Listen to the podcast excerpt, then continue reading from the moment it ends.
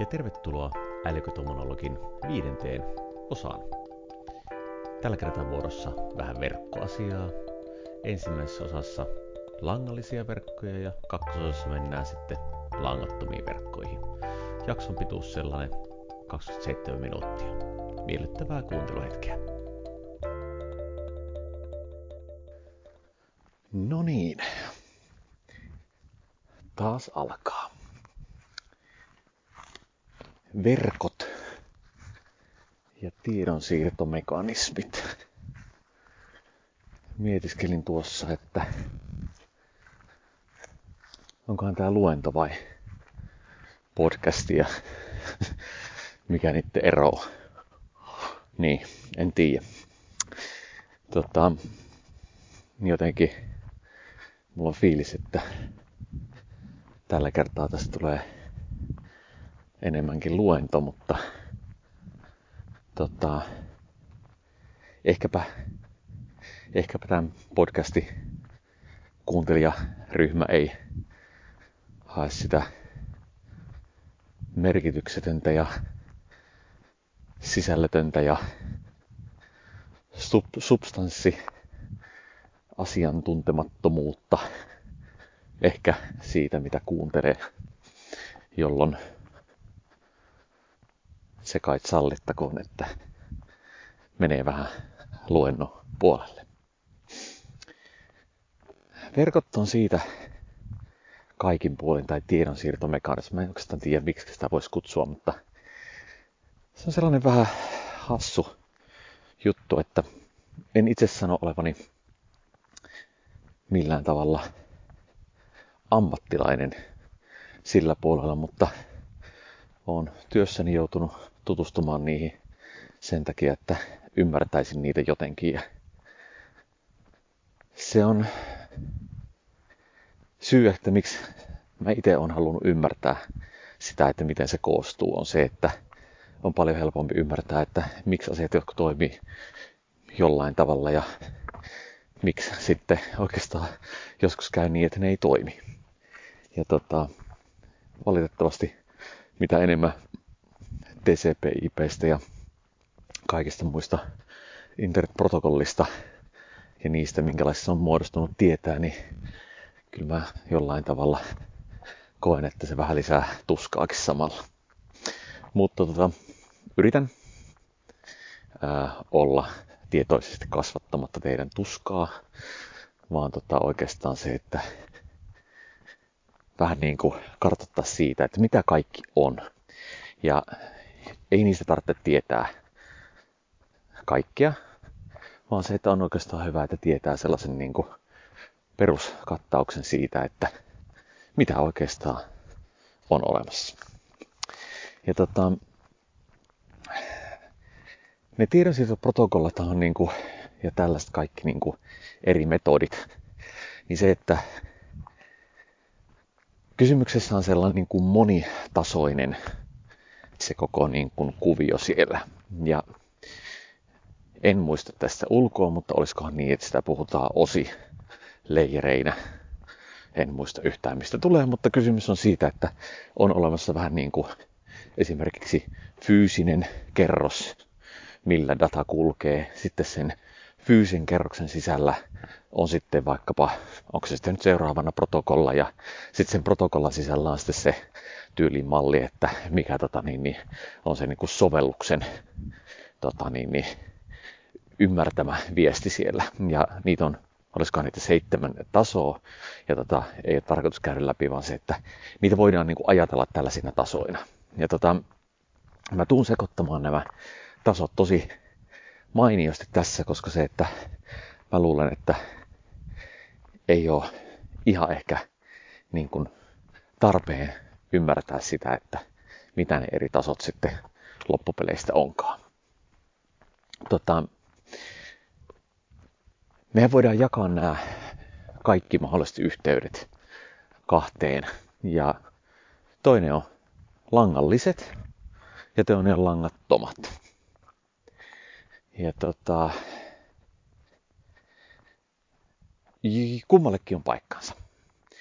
Todennäköisesti me käytetään normaalissa elämässämme ehkä enemmän niitä langattomia puhelimissa ja kotona wifit ja niin poispäin, mutta se oikeastaan mikä toimii tällaisena backboneina jollain tavalla on se nimenomaan se langallinen liikenne. Internetliikenne esimerkiksi ympäri maailman perustuu langallisiin yhteyksiin, fyysisiin yhteyksiin.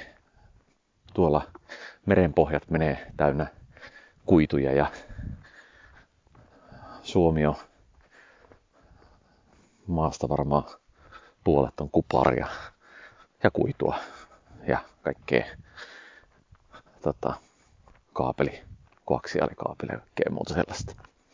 Ja tota, koska sen voi jakaa kahteen osaan, niin ajattelin, että on inhimillistä jakaa tämä podcastikin kahteen osaan, että ensin käyn läpi sen, että mitä ne langalliset on ja sitten toisessa osassa langattomia.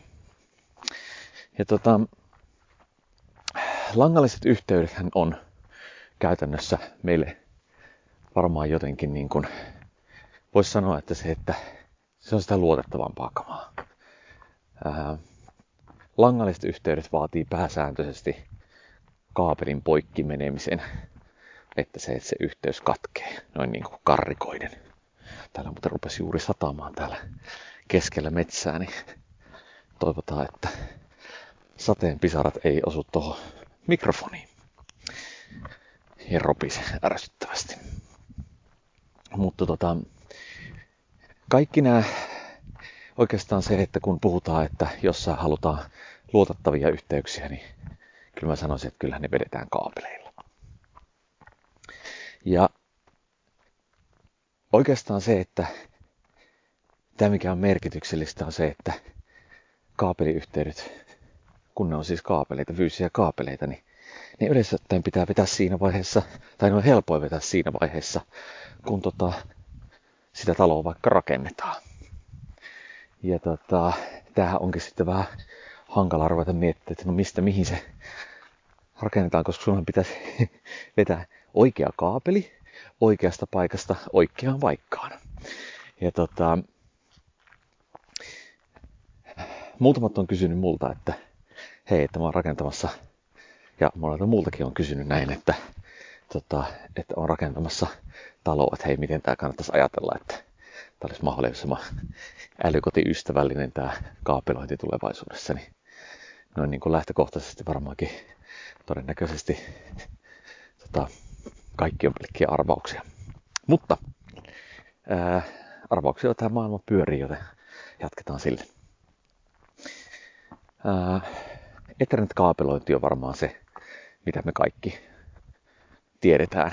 Eli Ethernet-kaapelihan on tällainen kahdeksan kaapelia menee yhden, tai niin kuin säijettä menee yhden kaapelin sisällä ja niissä sitten käytetään tota, oikeastaan vähän tapauksesta riippuen sitten kahta paria, eli neljää johtoa tai johdinta tai sitten tota, niin, niin, neljää paria.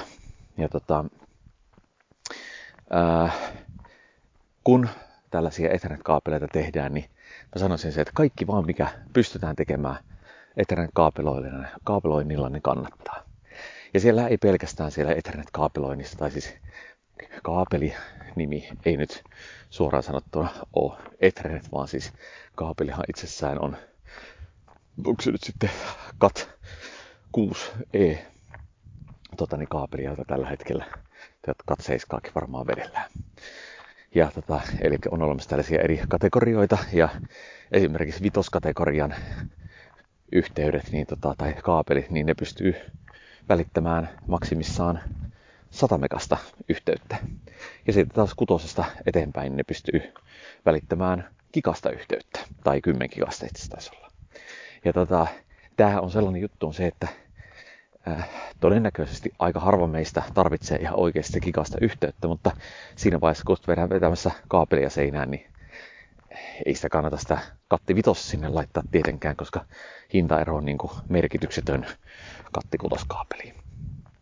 Ja tota, vaikka tänä päivänä sitä ei tarvitse sitä ehkä 100 megasta nopeampaa, niin tota, se voi tulla tosi nopeasti se aika, että sitä tarvitsee. Ja tota, tämän Ethernet kaapelin kautta pystyy välittämään myös virtaa.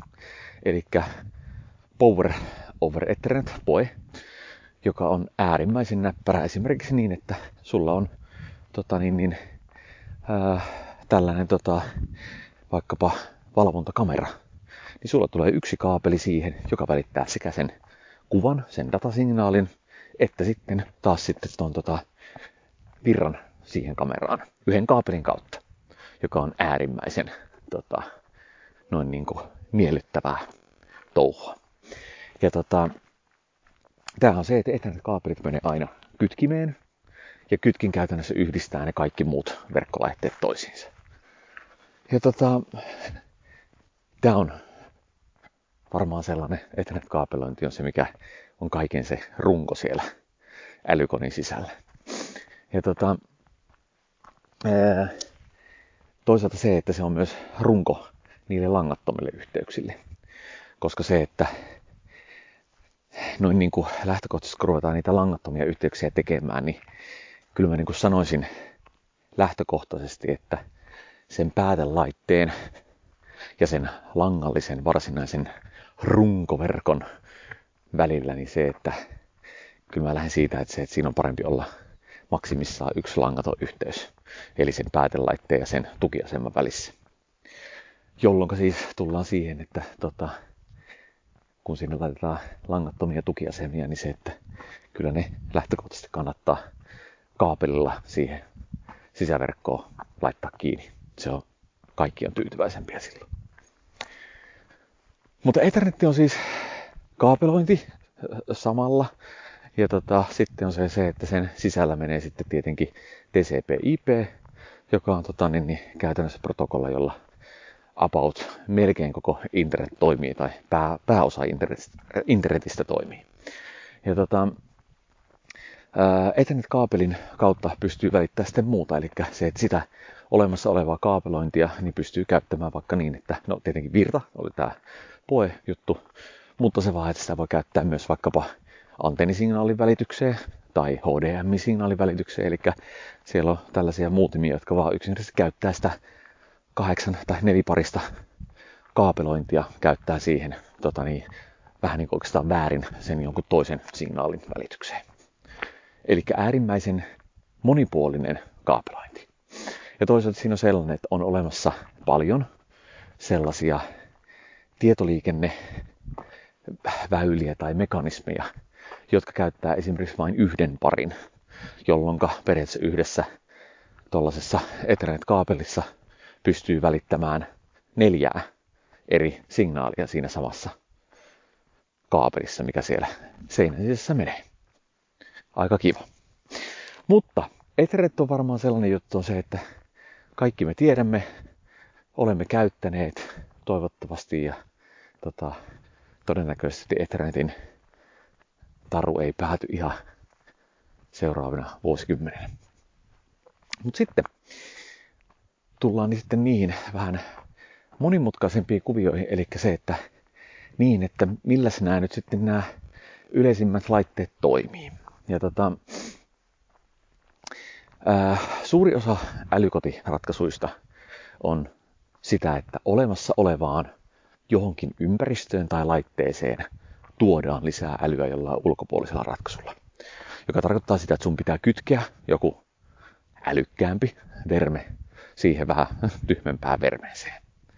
Ja tota, jos se on tosi tosi tyhmä, niin se, että silloin siinä ei mitään tietenkään tietoliikenne tota, kuvio, mutta jos se on tota, yhtään niin kuin, tota, hereillä ollut valmistaja, niin siinä on jonkin tyyppinen väylä, mitä kautta sitä voidaan liikennöidä.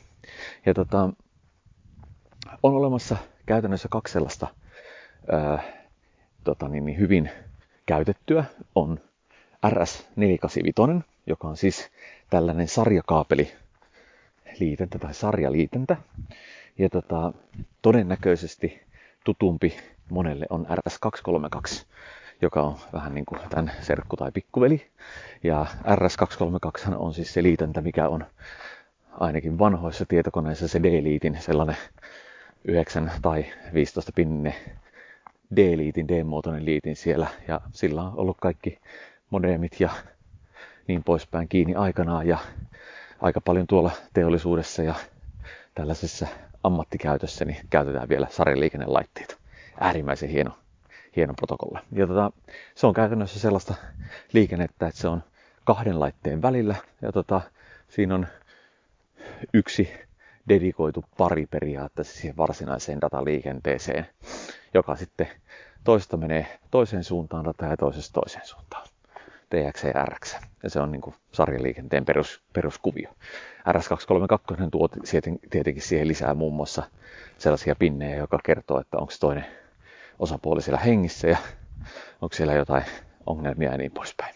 Mutta joka tapauksessa RS232 on käytännössä liitäntä, jolla kahdella johdolla sä pystyt viestimään jonkun laitteen kanssa. Ja sen protok- tai niin kuin tämän tiedonsiirtovälineen sisällä ei ole mitään yleisesti sovittua käytäntöä, että miten, miten se liikenne menee. Eli se, että se on sitten ihan laitevalmistajasta kiinni, että minkälaisella nopeudella ja niin poispäin siinä kommunikoidaan ja minkälaista se kommunikaation sisältö sitten taas tulee olemaan.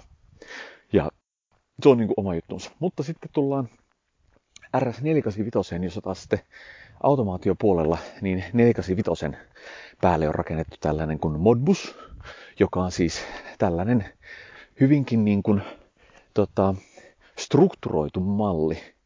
Eli tota, tässähän niin kuin liikennöintikanavana toimii se RS485, mutta sen päälle on sitten sovittu tällainen protokolla, että millä tavalla sitä, sen laitteen kanssa kommunikoidaan. Ja se on käytännössä niin, että sieltä luetaan tällaisia rekistereitä, ja tota, niin, niin voidaan kirjoittaa niitä rekistereitä, jos mä oikein muistan, olikaan se oikea termi rekisteri. Mutta tota, kysymys on se, että siellä on vaikka dokumentissa kerrottu, että nyt tässä rekisterissä numero 10, niin siinä on vaikkapa ilmanvaihtokoneen sisään tulevan ilman lämpötila, jolloin sieltä kun RS485 kautta Modbussi protokollalla kommunikoidaan ja käydään lukemassa rekisteri numero 10, niin voila, sieltä saadaan tota niin, niin, sisään tuleva lämpötila ja sitten toisaalta siellä voisi olla toinen rekisteri, joka on vaikkapa tota niin, ilmanvaihtokoneen puhalin nopeus, niin sieltä asetetaan, että pöks, laitetaan se yhdelle toista hommaa sille selvä ja sieltä lähtee puhuroimaan ilmanvaihtokone. Se on siis RS485. Ja modbussi tietenkin. Ja tota, nämä on sellainen, että jos RS485 tarttet johonkin systeemiin, niin se, että sulla pitää olla joku liitäntä, jolla sä saat siis kytkettyä sen laitteen siihen tota, modbussiin. Ja tota, siellä on tällaista niin kuin, mallia, että siellä on tällainen masteri, masteri, joka kytketään siihen väylään ja sitten on tällaisia orjia, jotka kytketään siihen väylään. Ja se ei siis, se ei ole ihan täysin triviaalia, että miten siinä kommunikoidaan, mutta se nyt ei nyt ihan hirvittävän vaikeaa kuitenkaan ole.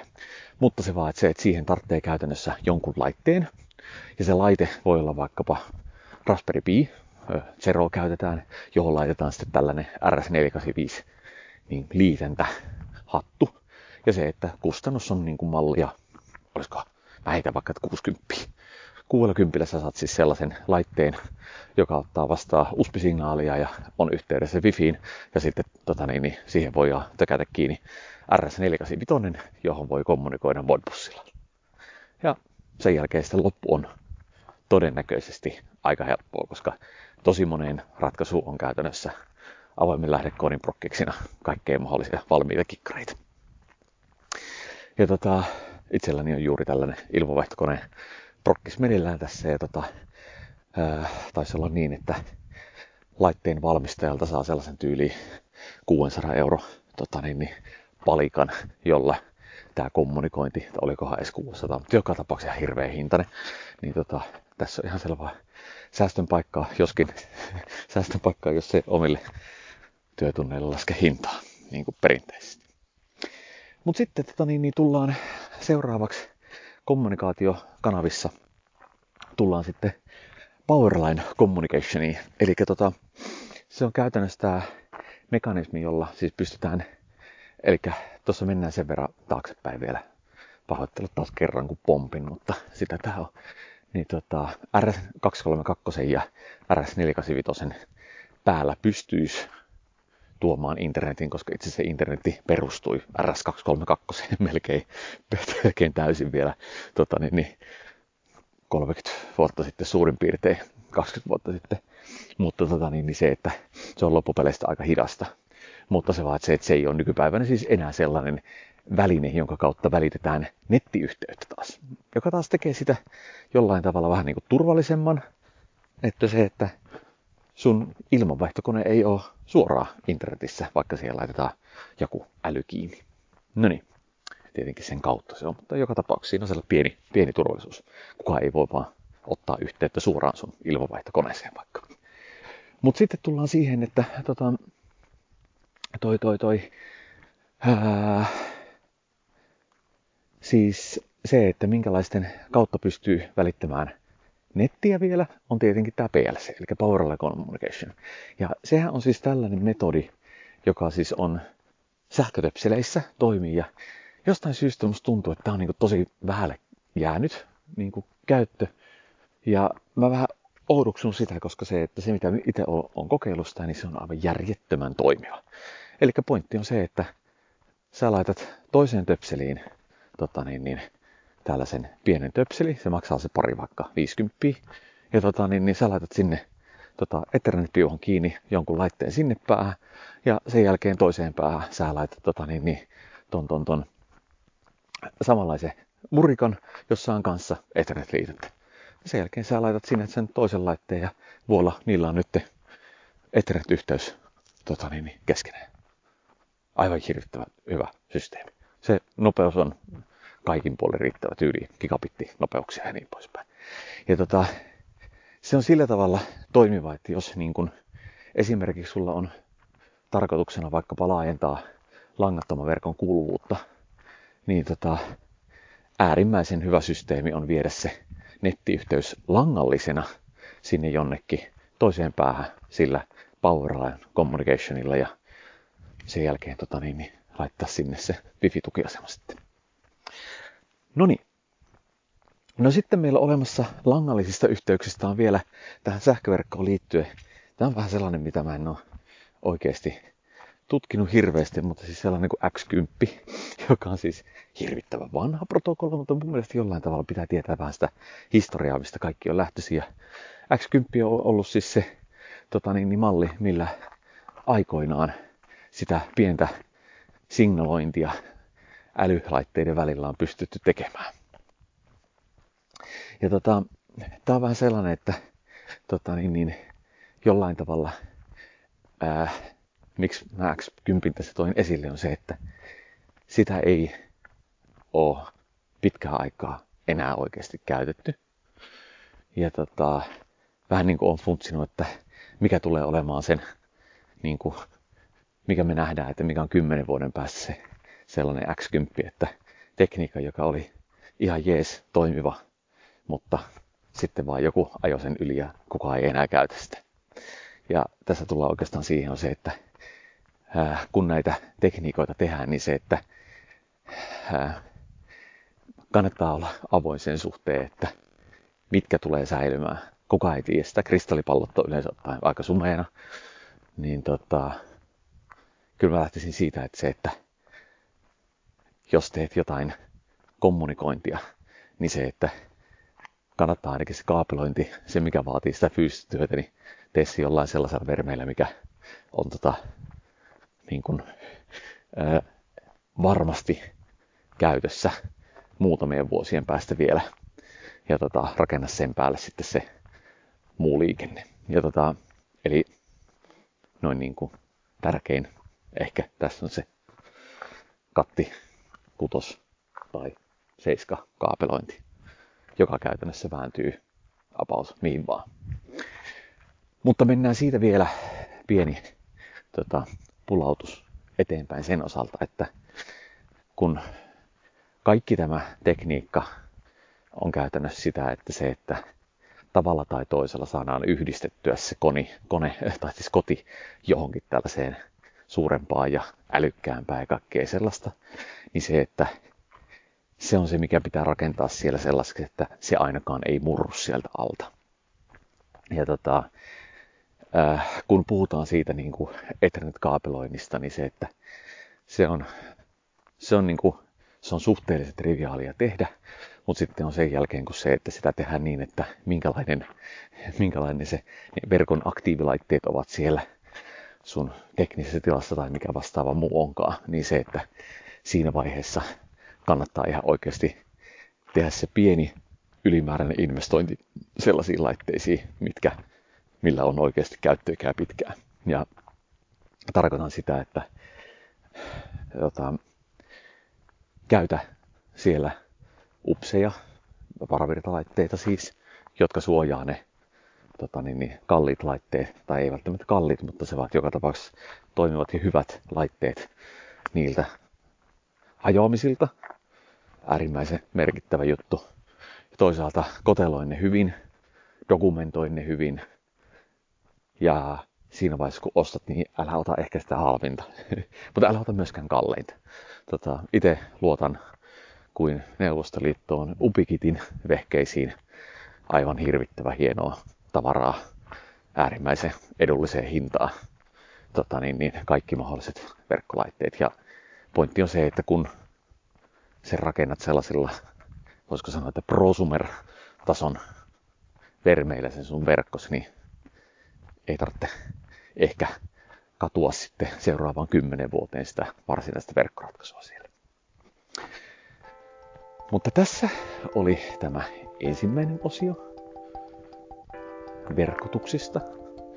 Ja tota, seuraavassa osassa päästään sitten langattomiin verkkoihin. Käytä tähän. Kiitoksia seurasta.